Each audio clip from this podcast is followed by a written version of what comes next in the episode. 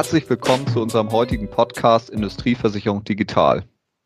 Heute wollen wir uns mit dem Thema Plattform beschäftigen und konkret auf Einsatzmöglichkeiten von Plattformen in der Industrieversicherung eingehen. Dazu haben wir zwei Experten eingeladen, die ich hiermit herzlich willkommen heiße. Einmal Ingolf Putzbach, seit Juli 2016 einer der beiden Geschäftsführer von Zoom-Como, Teil der Sapiens-Gruppe, und Rainer Witzel, welcher lange bei Marsch gearbeitet hat, 2001 Mitbegründer und Inhaber von Inex24 war und heute Gründer und Chef der Beteiligungsgesellschaft und Unternehmensberatung Tour Capital ist. Herzlich willkommen. Äh, mögen Sie sich einmal vorstellen? Ingolf Putzbach ist mein Name. Hallo, schönen guten Tag, liebe Zuhörer von Industrieversicherung Digital und vielen Dank, äh, dass ich hier eingeladen wurde zu diesem spannenden Thema. Eben wurde schon gesagt, dass ich bei Subkumo bin, äh, bei Sapiens bin als Geschäftsführer. Ich habe äh, Zeit meines Lebens tatsächlich, oder sagen wir mal, nach meinem Studium habe ich angefangen, in der Versicherungswirtschaft zu arbeiten. Zunächst als, äh, als Strategieberater und später in allen möglichen Funktionen. Ich war auch mal bei einem mittelständischen Versicherer anderthalb Jahre äh, für ähm, einen Bereich verantwortlich und habe auch dort versucht, das Thema Digitalisierung voranzutreiben. Das ist im Grunde genommen mein Steckenpferd. Also äh, Geschäftsmodelle, digitale Geschäftsmodelle und vor allen Dingen auch Technologien, wie man diese Geschäftsmodelle erfolgreich machen kann. Ja, äh, danke auch nochmal von meiner Seite, Rainer Witzel, äh, an äh, Herrn Knipschild und Herrn Zür für die Möglichkeit, dass wir heute zusammen uns über ein sehr spannendes Thema unterhalten können. Äh, kleine Korrektur, Inex ist nicht 2001, sondern 2011 an den Start gegangen. Äh, ist mir auch gerade nochmal aufgefallen, dass das fast schon zehn Jahre her ist. Davor habe ich über 20 Jahre direkt nach dem Studium begonnen, in der Industrieversicherung als Makler zu arbeiten. Und äh, mit äh, zwei Partnern haben wir dann 2011 Inex 24 an den Start gebracht. Zu dem Zeitpunkt ist auch die Tor Kapital GmbH als ursprünglich reine Beteiligungsgesellschaft entstanden. Und wie richtig im Intro gesagt wurde, heute beschäftigen wir uns äh, mit dem Thema M&A in der Industrieversicherung zusammen mit anderen Partnern aus äh, dem Bereich der Finanzinvestoren. Und ähm, ja, wir entwickeln nach wie vor zusammen mit Partnern aus der Industrieversicherungsseite oder der Maklerschaft oder mit Unternehmen wie eben äh, Sapiens äh, und Ingolf Putzbach äh, Geschäftsmodelle für die Industrieversicherung mit sehr, sehr stark digitalem Anstrich. Und das macht natürlich sehr viel Spaß und insofern äh, hat mich Inex auch nie ganz losgelassen. Vielen Dank für die kurze Vorstellung an die beiden Kollegen. Ähm, Herr Putzbach, Sie führen ja am 25.02. einen Online-Kongress zum Thema Digitalisierung der Industrieversicherung durch. Und äh, einer der Tracks beschäftigt sich äh, mit der digitalen Kollaboration, der Zusammenarbeit der Partner am Markt, mit dem schönen Titel Die Sehnsucht nach Plattformen. Und da drängt sich natürlich die Frage auf, wie kam es zu diesem Titel? Woher die Sehnsucht bei diesem doch sonst eher trockenen Thema? Ja, wenn man so einen Kongress macht, dann muss man natürlich auch ein bisschen zuspitzen. Und insofern äh, ist dieses, dieses Sehnsucht äh, sicherlich nicht bei allen Marktteilnehmern gleichermaßen ausgeprägt. Aber wir sehen schon, gerade wenn man sich die Industriekunden, die Kundenseite anschaut, dass doch da viele eigentlich aus ihrem normalen äh, Business heraus inzwischen gelernt haben, auch mit Plattformen für das Sourcing zu arbeiten, man heute äh, Teile oder auch Dienstleistungen häufig weltweit einkauft und bezieht, sehr arbeitsteilig arbeitet und nicht ganz so unrecht sagen dann auch immer die Kunden, warum ist das eigentlich im Versicherungsbereich nicht so? Warum äh, habe ich hier nicht einen wirklich internationalen Markt, sondern warum muss ich eigentlich hier mit äh, bestimmten Maklern, aber auch vor allen Dingen mit bestimmten Versicherern äh, zusammenarbeiten und eigentlich immer noch so wie vor, auch vor 20, 30 oder 40 Jahren. Also das Geschäftsmodell als solches hat sich nicht wirklich geändert, während überall anders auch äh, neue Möglichkeiten, äh, das Geschäft abzuwickeln, über Plattformen entstanden sind. Und tatsächlich, wir haben ja jetzt das schon mehrfach gesagt, Inex war äh, vielleicht ein bisschen zu früh damals, äh, vor etwas über zehn Jahren, äh, aber war ein, ein deutliches Signal, äh, wie sowas grundsätzlich funktionieren kann. Ähm, möglicherweise haben auch alle Marktteilnehmer inzwischen ein bisschen dazugelernt. Wenn man heute jedenfalls mit Versicherern oder auch größeren Maklern spricht, dann sagen sie schon, eigentlich fehlt uns inzwischen so ein Instrument. Und das wollen wir natürlich bei unserer Veranstaltung am 25. dann noch etwas genauer herausarbeiten. Ähm, mein Gefühl sagt mir, und äh, vielleicht ist auch ein bisschen mehr als ein Gefühl, dass wir da in Kürze eine, eine neue Initiative auch erleben werden. Da darfst du jetzt noch nicht zu viel verraten, Ingolf. Also insofern, das heben wir uns dann noch für etwas später auf. Also insofern Sehnsucht ist sicherlich auch dem Umstand geschuldet, dass wir äh, durch Corona einen ganz anderen Digitalisierungsschub in der Industrieversicherung auch erlebt haben. Natürlich jetzt sehr stark auf der kommunikativen Ebene. Aber es sind viele, äh, viele noch nicht so klar ausgesprochene Probleme etwas deutlicher geworden. Insbesondere von der Kundschaft werden andere Erwartungen an die Art und Weise der Kollaboration mit den diversen Partnern in der Industrieversicherung artikuliert. Das sind ja nicht nur Makler, das sind die Versicherer, diverse Service Provider. Und das Renewal 20, 2021 hat ja auch nochmal gezeigt, wie äh, wie wenig flexibel man auch bei größeren Industriekunden auf globale Märkte ausweichen konnte, äh, mal unbeschadet der Tatsache, ob die auch wettbewerbsfähig bezüglich der harten Preiserhöhungen im deutschen Markt gewesen wären. Aber man hat doch gesehen, dass solche Marktplattformen etc. schon ein Stück weit hätten helfen können. Um mal aufzulösen, wofür steht eigentlich INEX 24, werde ich oft gefragt. Das ist ein Akronym und äh, dahinter verbirgt sich Insurance Exchange. Und äh, übersetzt wäre das eigentlich eine Versicherungsbörse. Und genau das, glaube ich, ist ein Punkt, der gerade jetzt bei einem so harten nationalen Markt, den die Industrieversicherungen erleben mussten, schon gar nicht schlecht gewesen wäre, einfach mal mit sehr viel einfachen, praktischen Tools auch äh, in alternative Märkte vorzustoßen. Das in aller Kürze auch, äh, warum wir jetzt von einer Sehnsucht sprechen. Ich glaube, der Bedarf äh, wird einigen deutlicher als noch vor einigen Jahren. Also ich sehe es ganz genauso. Wir haben einen großen Bedarf und ich glaube auch, das Renewal hat einfach auch nochmal viel deutlich gemacht. Ähm, kommen wir zum Thema Wertschöpfung äh, nochmal und da auch im Fokus natürlich Industrieversicherung. Herr Witzel, wo glauben Sie denn, dass die Plattform da ansetzt? Eher im Bereich Vertrieb und Ausschreibung oder eher im Bereich Betrieb, Claims, Renewal? Ist eine ganz spannende Frage jetzt für, ähm, und äh, die ist, glaube ich, auch gar nicht so mit einem einfachen Ja, Nein oder entweder oder zu beantworten. Ähm, Industrieversicherung wurde ja lange Zeit immer als etwas sehr Individuelles, völlig tailor-made äh, beschrieben und auch immer gerne so ein bisschen äh, mit dem Stigma versehen, das ist Nasengeschäft. Also es treffen sich zwei Leute, die mögen sich, die kennen sich und, dann läuft das Geschäft auch. Das ist natürlich äh, in vielerlei Hinsicht auch richtig. Wer macht nicht gerne Geschäfte mit Leuten, die er sympathisch und fachlich auch für professionell findet? Also ich glaube, das trifft nicht nur in der Industrieversicherung zu. Äh, dahinter haben wir aber ein bisschen vergessen, dass es auch äh, standardisierungsfähige Themen innerhalb der individuellen Industrieversicherung gibt. Wir haben einfach diesem individuellen, glaube ich, zu viel Aufmerksamkeit eingeräumt. Der ist möglicherweise aber auch gar nicht so vom Kunden wahrgenommen und schon gar nicht gutiert worden. Das wäre nochmal eine andere Perspektive. Wie sieht eigentlich der Kunde, der Industriekunde auf Industrieversicherung? Aber im Kern gibt es in allen Wertschöpfungselementen dieses komplexen Themas diverse Bereiche, wo viele Parteien miteinander zusammenarbeiten und sich schon mal über das Thema Automatisierung, Standardisierung äh, unterhalten sollten, im Sinne der Prozesseffizienz, der Kosteneffizienz und der Nachhaltigkeit. Und insofern könnte man fast sagen, ja, in allen Bereichen gibt es diese Themen, wo Plattformen helfen könnten, diese Kollaboration zwischen den diversen Partnern zu erleichtern. Ähm, jetzt haben wir über den Markt gesprochen. Ähm, also der Ausschreibungsteil ist sicherlich einer der äh, naheliegendsten Bereiche, wo man versuchen könnte, diverse unterschiedliche Anbieter über eine Plattform zu erreichen und über diese Plattform dann versuchen, auch gewisse Datenstandards, Informationsstandards auch einzuführen, die es allen erleichtern, sozusagen an diesem Marktplatz äh, sich anzudocken oder auch daran teilzuhaben. Aber das ist nur ein Beispiel. Ich glaube, man könnte eigentlich jeden Bereich untersuchen und sagen, wo findet dort eigentlich die Möglichkeit einer Plattform statt, wo könnte sie sinnvoll eingesetzt werden. Wobei ich muss vorweg schicken, unter Plattform verstehe ich jetzt auch ein offenes System zur Teilhabe vieler. Gelegentlich ist das ja auch ein Begriff, der von einer Firma so als rein proprietäres Tool auch eingeführt wird. Ich habe eine Plattform, da gibt es diverse Tools und Produktangebote, die du nutzen kannst. Mein Verständnis ist eher sozusagen ein, äh, ein, ein Verständnis, eine Definition. Plattform ist ein Instrument, ein, ein Platz, äh, eine Form der kollaborativen Begegnung äh, für ein gemeinschaftliches Interesse.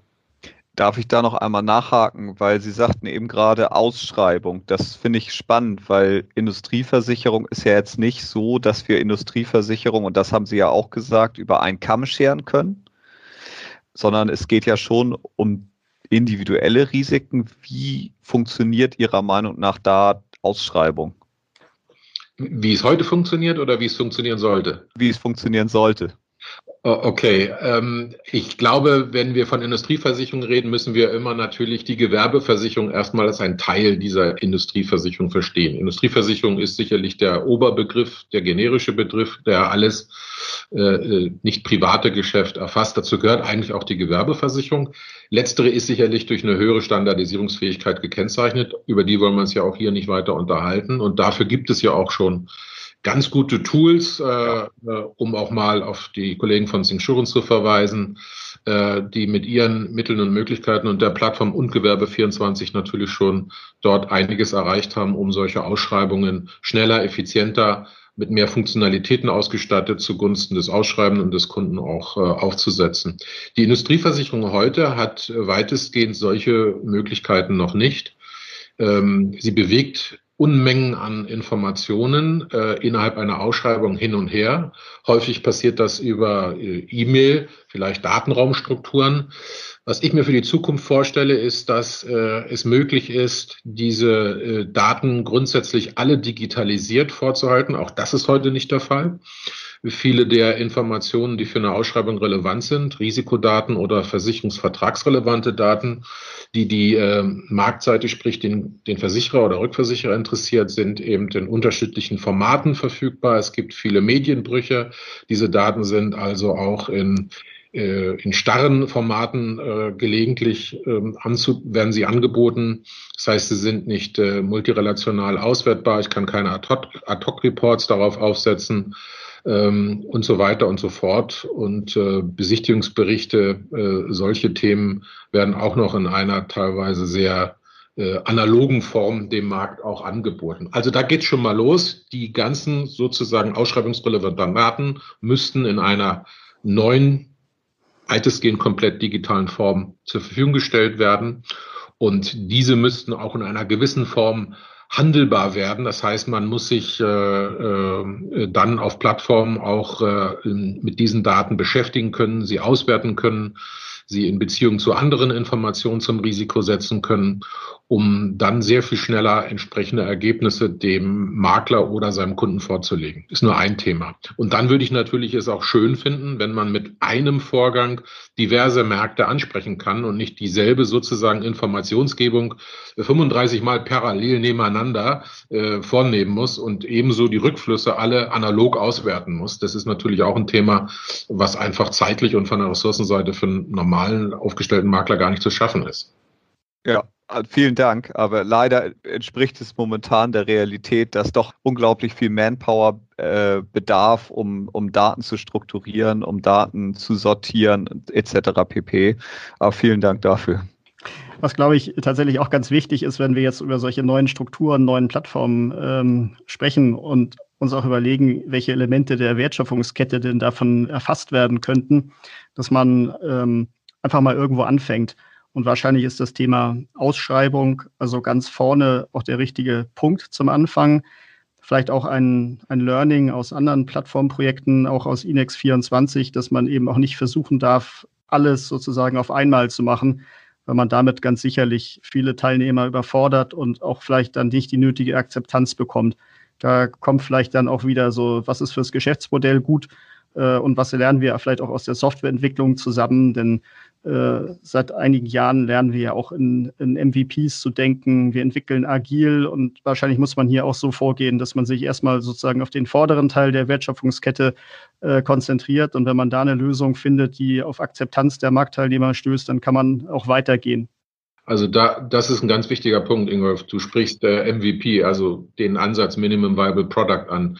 Den haben wir bei Inex äh, in dieser Form so nicht berücksichtigt. Wir wollten damals etwas schaffen, was die komplexeste aller Industrieversicherungsausschreibungen berücksichtigt. Das wäre dann ein internationales Versicherungsprogramm. Insofern war einer unserer Probleme neben der äh, Frage, ob es der richtige Zeitpunkt für den Markteintritt war, auch die äh, etwas doch überbordene Komplexität, die unsere Kundschaft überfordert hat. Insofern denke ich auch, man sollte mit einem Teil beginnen.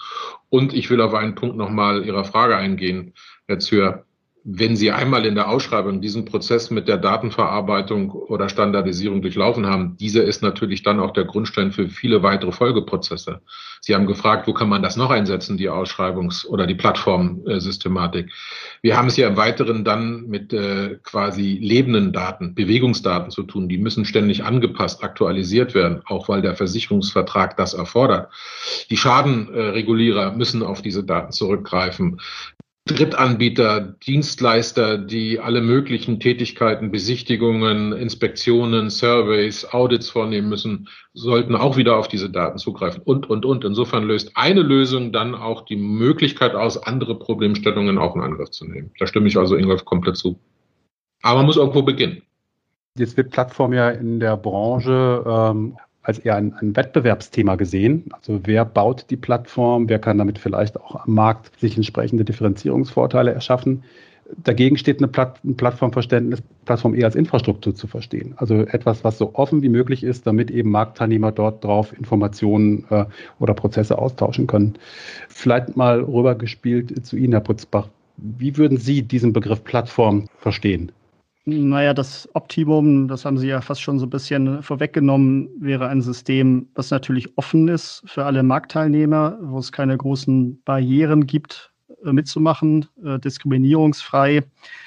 Äh, die Frage ist natürlich, wenn man, wenn man das als Infrastruktur des Marktes versteht, wie kommt es zu einer solchen Infrastruktur? Ja, es ist ja hier kein staatlicher Auftrag, so etwas zu schaffen, äh, grundsätzlich könnten sich dann die Marktakteure oder die Verbände zusammentun und sagen, wir machen sowas. Allerdings lehrt alle Erfahrung, dass so aus so politisch oder, oder auch verbandspolitisch motivierten äh, Anliegen oder Ansinnen meistens keine guten Plattformen entstehen. Deshalb kann ich mir schon vorstellen, dass hier auch vielleicht äh, einige wenige vorangehen müssen und auch das Investment machen müssen und äh, äh, auch das Ganze unternehmerisch in gewisser Weise treiben müssen. Aber sie werden damit natürlich nur dann erfolgreich sein, wenn sie sich auch die Akzeptanz der Versicherer, der Makler, der Industriekunden versichern und äh, es für die attraktiv machen, Teil einer solchen Plattform zu sein. Also da stimme ich dir auch zu, Ingolf. Im Übrigen hatten wir, das kann ich heute nach zehn Jahren durchaus sagen, natürlich in der End, äh, äh, operativen Endphase von Inex nach drei Jahren ähm, auch in der Erkenntnis, dass wir zwar sehr viele Versicherer über 50, auch sehr viele Makler über 30 auf der Plattform akkreditiert hatten, aber nicht genügend Traffic, wie man so schön sagt, erzeugten. Wir hatten da auch die Überlegung angestellt, das Modell aus einem quasi Betreibermodell äh, owned by Shareholders in den in den Markt, in die in die in die sozusagen operative Federführung und Eigentümerschaft der Marktakteure zurückzugeben. Dazu gab es dann auch Gespräche mit den Vertretern aus der Branche, auch äh, aus dem Verbandsbereich, und wir sind nicht zu einem Ergebnis gekommen. Da gab es auch diverse Widerstände. Es gab auch kartellrechtliche äh, Einwürfe, äh, Bedenken. Insofern glaube ich, muss es auch ähm, ähm auf, auf, auf diese Frage eine sozusagen privatwirtschaftliche Initiative geben. Herr Knitschuld, jetzt ist aber die Frage, ähm, ist das dann sozusagen trotzdem eine offene Struktur? Ich denke ja. So eine Plattform hat dann, glaube ich, Erfolg, wenn sie nicht von einem der wesentlichen Marktplayer sozusagen betrieben wird, sondern ein neutraler, unabhängiger, weitestgehend unverdächtiger der Dienstleister sollte sich da allen Beteiligten anbieten. Da gibt es aber auch Diskussionen äh, innerhalb der Experten, die sich damit beschäftigen, kann man da ein vernünftiges Ertragsmodell mit verbinden? Das ist auch eine ganz spannende Frage, wie verdient man dann damit Geld? Weil das Investment ist auf jeden Fall erstmal da, das muss getätigt werden. Also irgendwo, glaube ich, äh, sind wir da noch nicht ganz klar, in, in welchen äh, Koordinatensystemen man so etwas ansiedelt. Ich würde auch so, wie Ingolf es gerade ausgedrückt hat, ein paar Dinge ausschließen, die definitiv nicht funktionieren. Vielleicht können wir nochmal bei ein anderes Bild einsteigen. Ich habe bei einem Roundtable von Industrieversicherungsmarktteilnehmern die Forderung gehört, wir brauchen ein Windows für die Industrieversicherung. Jetzt kann man darüber streiten, ob Windows das beste Bild ist. Äh, die Alternative wäre Linux. Wie sehen Sie es, Herr Putzbach? Windows oder Linux? Da bin ich natürlich eindeutig ein Verfechter von Linux und äh, generell äh, sind wir natürlich auch immer Verfechter von Open Source Lösungen und kollaborativen Lösungen. Also wenn es um die Entwicklung von Dingen geht, äh, dann entstehen meistens bessere Lösungen, wenn unterschiedlichste Entwickler äh, bestimmte Code nutzen können und äh, weiter daran arbeiten können. Das Ganze muss natürlich sich auch immer dann allerdings eben dem, dem Primat der, der Betriebswirtschaft irgendwie unterordnen. Und man muss halt überlegen, äh, wie kann ich solche Strukturen schaffen, dass möglichst viele äh, an so einem Konstrukt arbeiten können und auch motiviert sind, daran zu arbeiten. Insofern Windows oder Microsoft ist natürlich irgendwo unter rein betriebswirtschaftlichen äh, Gesichtspunkten äh, sehr erfolgreich. Insofern, ich finde diese, diese Diskussion als, als solches interessant, ist ein bisschen, bisschen abstrakt vielleicht. Aber idealerweise finden wir äh, ein Modell, wo alle äh, Interesse haben, im Rahmen ihrer Möglichkeiten mitzuwirken. Die technische Affinität allerdings in diesem Markt ist ja nach wie vor nicht sehr hoch. Das, äh, die Bereitschaft, auch selber zu investieren äh, in, in Technologie oder auch in Entwicklungsressourcen, äh, ist, ist überschaubar. Insofern glaube ich, äh, ohne dass es hier einen, einen Treiber gibt, der auch Ressourcen äh, für andere zur Verfügung stellt, äh, wird es wahrscheinlich nicht gehen. Also die, wenn man sich auch anguckt, wie die Versicherer oder Makler sich im Moment orientieren, wenn es um ihre eigene IT geht, dann äh, gucken sie eher doch nach Standard, lizenzpflichtigen Standardlösungen, auch wenn ich persönlich das sehr bedauere. Ich bin immer Knipschild etwas skeptisch gegenüber diesen Forderungen, die dann vom Markt kommen. Nicht? Also Sie sind ja weitestgehend äh, konsequenzfrei, vor allen Dingen, wenn man sie in so einem Tables äußern darf. Und äh, ich bin deswegen skeptisch, weil ich äh, schon in den letzten Jahren sehr viele Forderungen vom Markt gehört habe, wir bräuchten dies und jenes. Und dann hat sich jemand aufgemacht ähm, und äh, hat dann was angeboten und äh, dann war die Bereitschaft dann auch ein Stückchen äh, reduzierter ich persönlich werde auch immer wieder mit der Ansage konfrontiert, ach, Sie sind das oder Sie sind derjenige, der mit Inex gescheitert ist. Ähm, das ist auch ein typisches Beispiel. Also es gibt schon ein paar, die sagen, Mensch, hätten wir doch damals das auch etwas anders mit unterstützt. Wir waren zu früh, wir waren etwas zu komplex. Das ist also auch unser Thema, ganz klar. Aber ähm, ich denke, man darf jetzt nicht zu sehr auf diese Forderungen hören. Das Problem hat ja Ingolf gerade sehr freundlich und höflich umschrieben. Es sind die unterschiedlichen Entwicklungstempi auf der, auf der Ebene der Digitalisierungsstrategien oder Beraterdeutsch, diese Digital Roadmaps. Einige Versicherer sind da sehr weit vorne und bauen auch äh, die Zukunft so langsam gut und sicher voran. Teilweise haben sie da auch gute Spielwiesen oder Sandkästen, wie die BaFin sagt, in der da ein bisschen ausprobiert wird. Und auf der Maklerseite sieht es doch extrem heterogen aus. Und das Problem auch oder die Herausforderung für Plattformen wäre gerade, diese unterschiedlichen Levels an technologischer Ausrüstung, Digitalisierung auch zu überbrücken. Äh, zu warten, dass alle auf dasselbe Niveau kommen und angemessen in, also angemessen zu ihrer Betriebsgröße oder ihrem Status auch sich digital aufrüsten oder IT-technisch, ich glaube, da müssen wir noch lange warten. Und die aktuellen Entwicklungen zeigen auch, dass das jetzt durch Corona zwar beschleunigt, aber nicht komplett aufgelöst wird. Wir sehen schon, dass auch durch das Renewal, das er auf eine sehr harte Art und Weise ausgetragen wurde, sich Fronten wieder verhärtet haben und äh, die Bereitschaft, miteinander zu kollaborieren, nicht gerade ausgeprägter geworden ist. Schönes Beispiel ist ja auch, was passiert mit welcher Geschwindigkeit bei Bipro kann man auch drüber streiten, ob das nicht alles viel schneller gehen könnte. Aber das ist ja ein Feld, wo sich, sage ich mal, beide Seiten, Makler und Versicherer, äh, auf Datenstandards oder einheitliche Formate einigen sollten und auch können, aber es natürlich auch mit einer noch nicht so hoch ausgeprägten Geschwindigkeit tun. Da könnte man auch nochmal kritisch nachfragen. Bipro, äh, ich glaube, es hat zwei Vorstöße gegeben, äh, um Industrieversicherungen äh, zu standardisieren. Gewerbe ist ja schon ein bisschen her.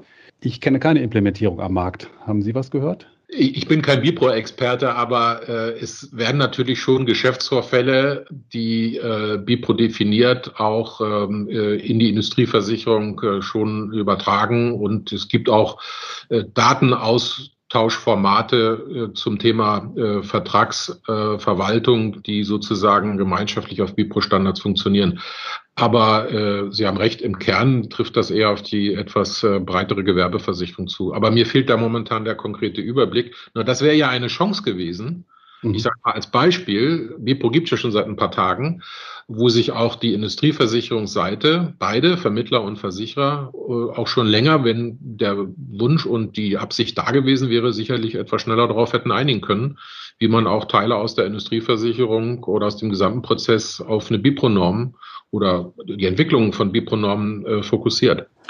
Ich denke, Bipro ist ein ganz gutes Beispiel dafür, dass eben so ein, ein EV, in dem man sowas organisiert, vielleicht äh, auch nicht das Allheilmittel ist, um solche Branchenprobleme zu lösen. Ne? Man sieht eben, das hat sehr lange gedauert. Es gibt äh, sehr viele Gremien und Ausschüsse und äh, sicherlich sprechen alle miteinander. Aber die Lösung, die dabei bisher rausgekommen ist, ist, ist tendenziell eigentlich eher enttäuschend. Also Bipro zementiert eigentlich vielleicht eher Strukturen, selbst wenn es mal voll eingeführt ist, als äh, dass es wirklich Innovation fördert.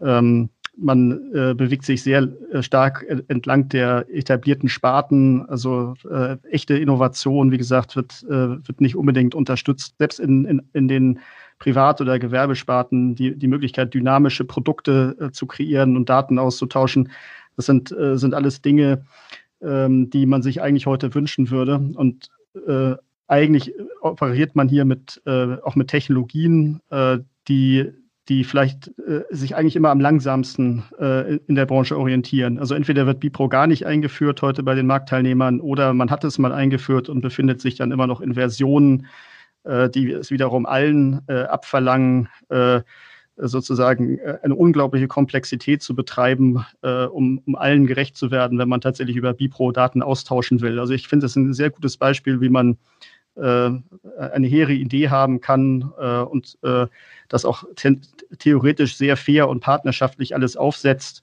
und dann aber damit leben muss, dass man einfach viel zu lange braucht und mit technisch suboptimalen Lösungen letztlich operiert.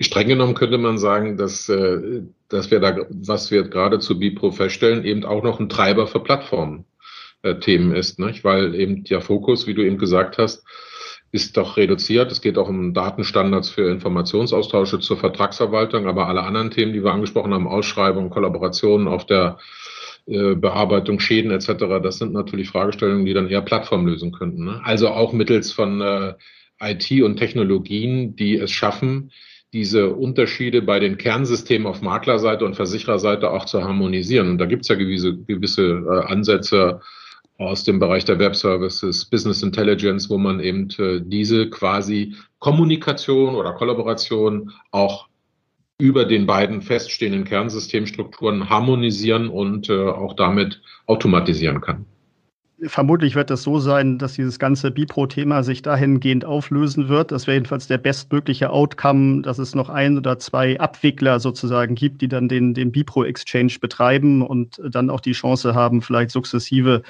äh, diese, diese Normen ein bisschen aufzuräumen und die Standards ein bisschen wirklich äh, anders zu setzen, sodass äh, mhm. wir, wir dann, dann nicht mehr dieses individuelle Austauschformat zwischen äh, unterschiedlichen Marktteilnehmern haben, sondern wirklich so, so Clearing-Plattformen, die für den Datenaustausch sorgen, wie das auch in anderen Ländern der Fall ist.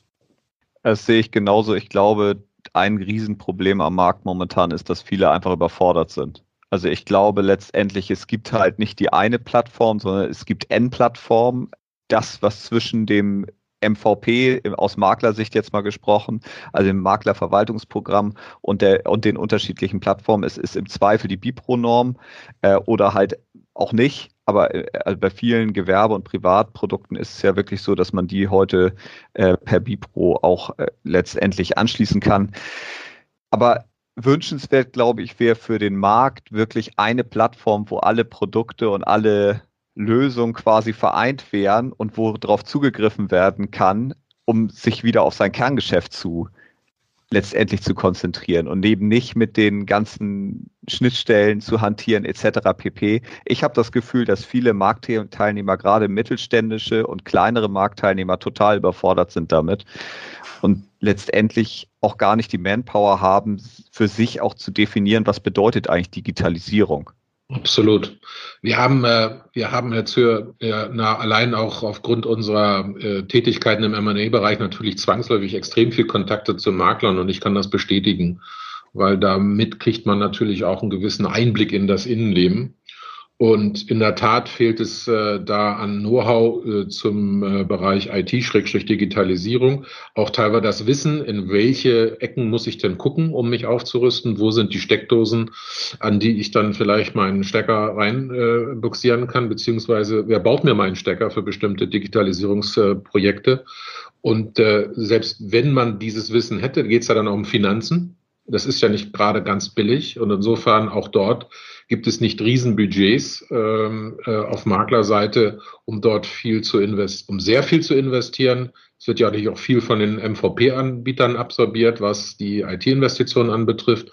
Und drittens muss man auch sehen, die Ressourcen im Bereich der äh, Entwickler oder der digitalisierungstechnologischen Anbieter, die sind ja auch begrenzt. Insofern sehr gut unterwegs. Also auch da tut sich dann ein gewisses Problem auf, was der Einzelne, und da stütze ich Ihre These, nur sehr schwer auflösen kann. Äh, ich will noch einen Punkt reingehen. Das Stichwort von Ingolf finde ich klasse.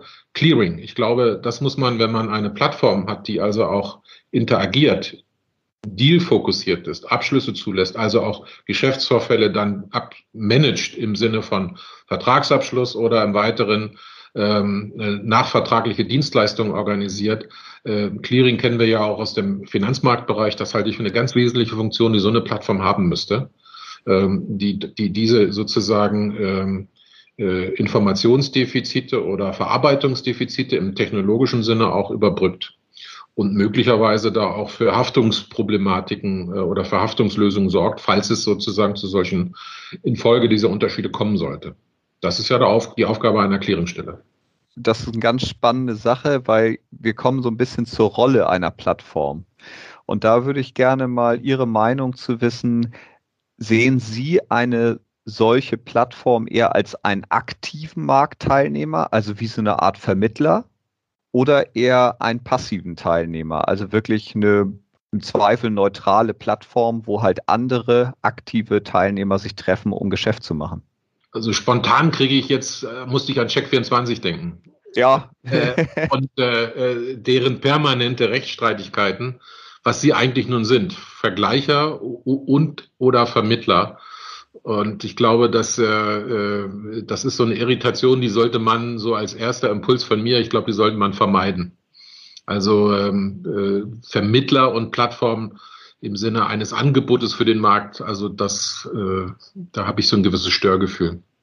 Naja, wenn man erstmal eine bestimmte Marktmacht hat, dann ähm, neigt man natürlich dazu, äh, das auch vielleicht ein bisschen zu weit zu treiben. Ne? Dann macht man äh, nicht mehr den Vergleich, äh, sondern äh, natürlich in gewisser Weise ist man provisionsgesteuert, was noch viel schlimmer ist. Äh, man kreiert dann plötzlich eigene Produkte weil man ja weiß, wie dieser Algorithmus funktioniert. Äh, man kann sich natürlich von irgendjemandem ein schönes Produkt bauen lassen ähm, mit einer ordentlichen Marge äh, und das dann so seinen eigenen Kriterien anpassen oder umgekehrt die Kriterien seinem Produkt anpassen, äh, dass man, äh, dass man da eben für sich noch eine weitere Erlösquelle findet, die attraktiv ist. Und äh, ich, ich, finde, dann, äh, dann wird es schwierig. Dann wird man die Rolle des, des ehrlichen Maklers oder der Plattform, die für alle da ist, nicht mehr gerecht. Äh, die Versuchung ist natürlich groß, aber äh, das äh, ist sicherlich der Grund, warum relativ wenig Leute heute gut über Check24 sprechen. Aber aus dem, aus dem Konsumentenmarkt ist die Plattform natürlich nicht mehr wegzudenken und es gibt auch einfach ja weit und breit keinen Challenger mehr. Die Frage ist dann eben, ob dann irgendwann der Regulierer auf den Plan treten muss. Das sehen wir auch in, in Teilen schon, ähm, um Auswüchse zu verhindern.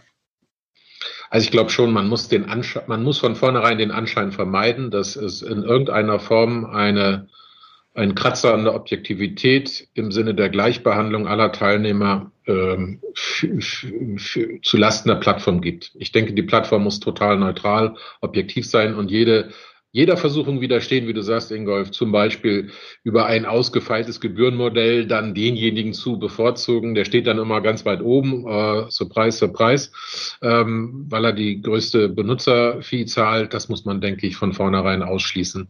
Wir hatten die Diskussion bei Inex auch und äh, äh, man, man äh, wird automatisch mit mit Fragen konfrontiert. Ich denke, dass man das im Aufsatz des Geschäftsmodells in seiner Geschäftsordnung ganz klar machen soll, wofür die Plattform steht und wofür eben nicht.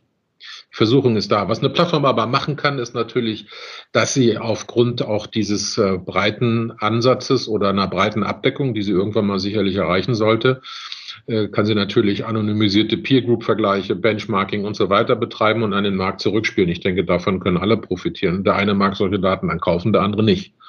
Das ist dann, denke ich, möglich.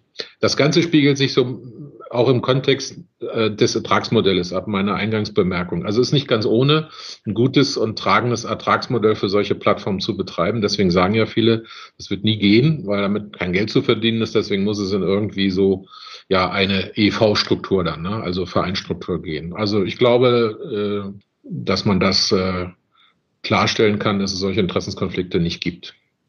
Jetzt haben wir mehrfach von neutralen Plattformen auch gesprochen, aber ich habe äh, aus dem Gespräch heraus ist das Bild eher von auch eher zentralisierten Plattformen, also Betreibermodellen im Hinterkopf. Jetzt könnte man im Spektrum, auch am technischen Spektrum, um eine ganz andere Ecke gehen, nämlich komplett dezentral aufgebaute Plattformen. Die Banken kennen das Thema, das große Stichwort jetzt 2020 oder vermutlich Hypewort 2021 DeFi, Decentralized Finance, äh, Blockchain natürlich als sehr großer Hypebegriff. Ich will jetzt weniger in die Technik reingehen, als eher in die Denke, die dahinter steckt und wirklich von Partner zu Partner direkt Transaktionen zu unterstützen. Das ist so jetzt mal, ich sag mal, rein vom, vom Marktdesign her sozusagen der Gedanke, der dahinter steht. Wäre das nicht auch ein Modell für die Industrieversicherung, dass man sagt, okay, wir denken Plattform wirklich mal als Infrastruktur, versuchen dort diese Standards, die wir sowieso brauchen, zu bauen und äh, schauen eben, wie wir autarke Systeme miteinander vernetzen. Hört sich jetzt bestimmt auch ein bisschen sehr visionär an, gerade für diese Branche, weil wir dann den fünften Schritt vor dem zweiten machen. Aber die Idee des Peer-to-Peer, des man, man, man kommuniziert digital direkt miteinander, hat ja auch was. Oder wie sehen Sie das? Definitiv hat das was. Ich finde die Idee auch charmant. Ich finde es technologisch spannend, aber ich finde auch das sehr spannend, was das letztlich für den Markt bedeutet, weil Märkte sind ja häufig auch deshalb starr, weil sich eigentlich an den grundlegenden Strukturen nichts ändert. Und wir haben eben gerade in der Industrieversicherung eine sehr dominante Maklerschaft, die eigentlich grundsätzlich bei jeder Transaktion eine Rolle spielt.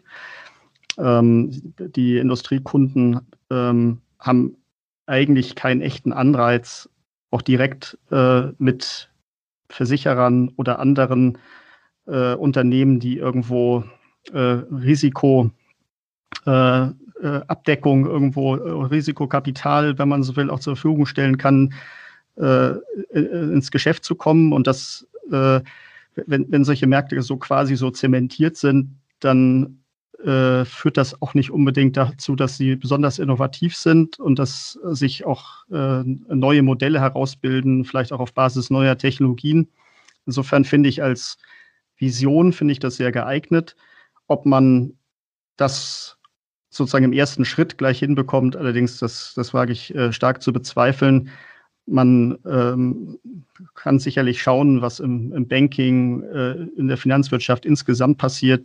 Äh, auch bei dem ganzen Fintech-Thema ähm, ist, ist, ist diese Branche sicherlich weiter als, als die Versicherungsbranche, wo wir aber jetzt mein, nach meinem Gefühl eine gewisse Aufholbewegung in, in Teilen jetzt äh, haben. Und insofern ähm, finde ich, solche, solche Visionen immer mitzudenken, wenn man auch über, über neue Konzepte und Plattformen äh, nachdenkt, das finde ich auf jeden Fall hilfreich. Für den einen ist es vielleicht Motivation und für den anderen äh, vielleicht auch eine gewisse Bedrohung äh, und, und die Aufforderung dazu, auch bei solchen Entwicklungen dann von vornherein dabei zu sein, äh, um möglicherweise auch nicht zu verpassen. Also ich bin ziemlich sicher, dass in der Minute, in der wir jetzt hier gerade drüber reden, in irgendeinem Laboratorium äh, eine solche Idee äh, äh, ausgetüftelt wird, beziehungsweise äh, es gibt sie ja schon nicht nur in den Köpfen, denke ich, so viel kann man sagen, sondern sie, sie haben schon quasi das Stadium des Reißbrettes verlassen, um es mal etwas kryptisch auch zu beschreiben. Und ich erinnere mich an die Reaktion eines äh, äh Venture Kapitalanbieters, der gesagt hat, das ist ja ein, das ist ja ein reinrassiges Attacker-Modell. Und das ist es ja in der Tat. Das würde ja, wie Sie es auch angedeutet haben, äh, die Branche, die Industrieversicherung komplett disruptieren, indem es sozusagen auch die Vermittlerrolle in Frage stellt. Äh, die Versicherer würden jetzt vielleicht auch da glühende Ohren und glänzende Augen bekommen, weil es wahrscheinlich auf Schlag eines ihrer dringenden Probleme die Kostenquote mit ein bisschen löst. weil die wird ja auch sehr stark von den äh, Provisionen zugunsten des Maklers dominiert. Ich glaube persönlich nicht daran, weil die Industrieversicherung ist oder das Industrieversicherungsprodukt ist immer noch in hohem Maße erklärungsbedürftig und hat ja auch berechtigte Individualitäten. Und äh, das äh, sollte ja nicht heißen, dass man den Prozess der äh, Entstehung eines Industrieversicherungsvertrages ein Stück weit automatisieren kann. Das Design als solches und auch das Handling, da wird wirklich immer noch sehr viel manuelle, manufaktorielle Handarbeit dahinter stecken. Insofern ganz ohne Intermediäre wird es nicht gehen, dass die sich ein Stück weit natürlich auch neu erfinden müssen. Das steht außer Frage. Aber insofern glaube ich, dass es solche harten Disruptionen unter Ausschaltung ganzer Anteile in der Wertschöpfungskette, sprich der Vermittler, kommt. Das glaube ich nicht. Äh, zum anderen, man hat ja schon so vor einigen Jahren einige Blockchain-Konzepte so gesehen, äh, die in der Industrieversicherung hier und da ausprobiert worden sind. Äh, das ist dann ein Stück weit wieder so im Hype abgeebbt, weil ich glaube, so die Vertragsschlussseite, die technische sozusagen Abwicklung oder das Zustandekommen, das Kontrahieren im finalen Punkt, ist technisch auch anderweitig gut lösbar geworden. Also da besteht sicherlich noch nicht der ganz große Bedarf, auf Blockchain oder andere DeFi technologische Ansätze zurückzugreifen. Wird sicherlich mal kommen. Aber die Frage wird immer wieder diskutiert werden. Wie viel Vermittler brauchen wir zu welchen Kosten? Spätestens, wenn alles sozusagen transparent ist, werden natürlich auch die Kunden fragen, wie viel bezahle ich dir und wofür? Mhm. Das tun sie ja teilweise, aber eben noch nicht so durchgängig, dass es also dann äh, unangenehm und schmerzhaft wird. Aber alle Makler müssen sich sicherlich in den nächsten Jahren darauf vorbereiten, diese Frage ihren Kunden A gut zu beantworten und äh, dann auch B zu erklären, was ist Teil ihrer Leistung und was ist dafür an Entgelt gerechtfertigt. Mhm. Das, glaube ich, noch von einigen ein bisschen unterschätzt, wird aber kommen. Die Frage, die ich äh, so im Kopf hatte, war jetzt auch weniger darauf bezogen, ob wir die Intermediäre im Sinne der Vermittler äh, da überspringen, sondern einen weiteren Intermediär in Form der Plattform noch dazu packen. Ne? Also wenn wir sagen, wir haben eben jetzt den Makler als Beispiel, wir haben den Versicherer und jetzt kommt noch eine Plattform dazwischen. Ja? Okay. Äh, so gesehen, äh, ich finde zum Beispiel die Initiative B3i ganz spannend, die ist ja eher von der Rückversicherungsseite her aufdröselt und äh, die zwar nur langsam wachsen, an Signifikanz zunehmen, aber sie sind ja in Produktion und es sind nach meinem Kenntnisstand auch ein paar größere äh, Rückversicherungsverträge hier von den Teilnehmern hier dann eben direkt digital abgeschlossen worden. Und äh, ich glaube, das ist eine Initiative, die man auch im Auge behalten sollte und die in diesem sehr kleinen Bereich Beziehung Rückversicherer, Versicherer, wo man, glaube ich, auch gut mal drauf gucken kann. Absolut. Insofern gesehen äh, äh war ja auch die Initiative von zwei Rückversicherern, äh, der Munich und der Swiss Re, Ende der 90er Jahre der Vorvorgänger von Inex. Das war mhm. Plattformgedanke namens Enreon. Und insofern glaube ich, dass auf der Rückversicherungsseite dort sehr viel auch äh, Intention dahinter steckt, diese Prozessgestaltung doch etwas anders aufzusetzen, als es derzeit der Fall ist. Insofern glaube ich auch, da muss man nochmal genauer hinschauen. Und die, ich verstehe die Plattform dann aber auch weniger als zusätzlichen Vermittler, sondern als Enabler, der versucht, die, sagen wir mal, äh, unterschiedlichen Akteure, die bei einem Vertragsabschluss ähm, Auftreten besser miteinander zu vernetzen. Also es ist ein Enabler, ein Connector, aber so als zusätzlichen Intermediär, der dann auch noch dann entsprechend äh, umsatzabhängige Provisionen kassiert, ich glaube, das ist eher schwierig. Ich würde gern noch auf einen anderen Punkt eingehen. Wir hatten ja vorhin das äh, Beispiel genannt, Microsoft versus Linux, in dem Fall Open Source. Ähm, ich hatte es jetzt so verstanden, dass doch die Tendenz eher dahin geht, dass man oder dass Sie daran glauben, dass so eine Plattform doch eher von einem Konglomerat von unterschiedlichen Unternehmen äh, aufgebaut werden sollte oder vielleicht von ein, zwei Unternehmen, je nachdem, wie man es halt macht, wie man sich einigt. Wie könnte Ihrer Meinung nach die Weiterentwicklung und der Betrieb einer solchen Plattform organisiert werden? Also hinsichtlich Softwareentwicklung, Marketing, Vertrieb etc. pp. Ja, das ist das ist jetzt ein, äh, ein Blick schon in die Zukunft. Äh, wenn es, wenn es gelingt, dass eine solche Plattform sich anerkannt etabliert und von allen Seiten auch äh, unvoreingenommen auch benutzt wird und sie findet ein äh, angemessenes äh, Betreiber- und damit Ertragsmodell, glaube ich, dann äh, würde die Weiterentwicklung einer solchen Plattform in technischer Hinsicht, glaube ich, nicht das Problem sein. Es sind, wie Ingolf Putzbach das eingangs gesagt hat, so viel Weiterentwicklungen im Sinne Datenmanagement, äh, Ausbau der Kollaborationsebenen äh, möglich und denkbar, ähm, so dass das quasi eine für mich noch nicht absehbare ähm, Fortentwicklung quasi in sich trägt. Also das wäre für meinen Geschmack, glaube ich, nicht das Problem, sich vorzustellen, dass so eine Plattform, die zum Beispiel mit einer Ausschreibungskomponente beginnt, äh, sich in allen möglichen Richtungen auch ausbreiten kann und die Kollaboration auf vielen Ebenen zwischen den Parteien auch unterstützt. Sie sollte also auch äh, technologisch ständig an, an Weiterentwicklung interessiert sein und auch genügend Geld verdienen, um dieses auch entsprechend umzusetzen. Ich glaube, wir hatten ein sehr spannendes Gespräch hier in dieser Viererrunde. Äh, ich möchte mich mal ganz herzlich äh, bei Ihnen, Herr Witzel und Herr Putzbach, bedanken für die Teilnahme an der Diskussion, an der sehr reghaften Diskussion und die Einblicke, die Sie uns gewährt haben, so ein bisschen in Ihre Überlegungen, Ihren, Ihre Sicht der Dinge. Ich möchte noch mal kurz auf die Veranstaltung hinweisen, äh, die wir auch am Anfang erwähnt hatten, 25. von 9.30 Uhr an zum Thema Digitalisierung der Industrieversicherung was bleibt vom Nasengeschäft? Also neben dem Sehnsuchtsthema auch, glaube ich, ein ganz spannender Titel. Äh, da wünsche ich natürlich viel Erfolg zu und äh, möchte es auch gerne hier an die Hörer nochmal weitergeben. Ähm, ist äh, eine Online-Veranstaltung, wo Sie sich gerne äh, entsprechend registrieren können. Herr Putzbach, haben Sie noch ein, zwei Sätze zu den Themen, die Sie dort diskutieren wollen? Ja, neben dem Plattformthema werden wir uns natürlich nochmal äh, dem Renewal-Thema äh, widmen, was wir auch eingangs unserer Diskussion heute äh, schon angesprochen haben. Ein bisschen aufarbeiten, äh, was ist da äh, schiefgelaufen, warum kochen die Gemüter so hoch, äh, gibt es da einen mhm. Ausweg? Und generell äh, wollen wir natürlich uns nochmal ein bisschen genauer anschauen, wie eigentlich dieser Markt äh, in Zukunft besser funktionieren kann in der Kommunikation zwischen allen Teilnehmern. Also wichtig ist es uns, dass die Argumente auf den Tisch kommen, aber wir wollen vor allen Dingen auch lösungsorientiert äh, sein und nicht nur Krawall machen. Aber ich glaube auch angesichts der Teilnehmer äh, ist auf jeden Fall für gute Unterhaltung gesorgt. Und wir haben auch tatsächlich schon sehr viele äh, Anmeldungen und insofern trotzdem nochmal an Sie auch herzlichen Dank, nicht nur, dass wir heute teilnehmen durften hier bei dem Podcast, sondern auch äh, für diesen kleinen Werbeblock dem möchte ich mich auch anschließen. Danke für, für, für die netten Worte und insofern will ich das auch äh, noch ergänzen. Wir haben eine Runde auch dort zusammengebracht, die nach vorne schaut und nicht gegenseitig mit dem Finger auf den anderen äh, zeigt und äh, damit die eigene Reflexion verhindert. Wir haben sogar echte Kunden mit dabei, die also als Industrieunternehmen mal auch sich da entsprechend auch artikulieren können. Ist ja auch nicht in jedem Format so der Fall. Insofern versuchen wir einfach mal eine Diskussion nach vorne zu beginnen. Wie müsste dann die Zukunft ausschauen?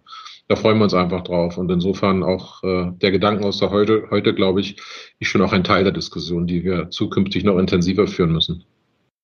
Vielen Dank an die gesamte Runde. Äh, ich wünsche Ihnen noch einen schönen Tag. Bleiben Sie gesund in diesen Zeiten und ich denke, wir werden uns bestimmt nochmal demnächst hier an der Stelle nochmal sprechen. Dankeschön und tschüss. Danke. Danke. Tschüss. Bis bald.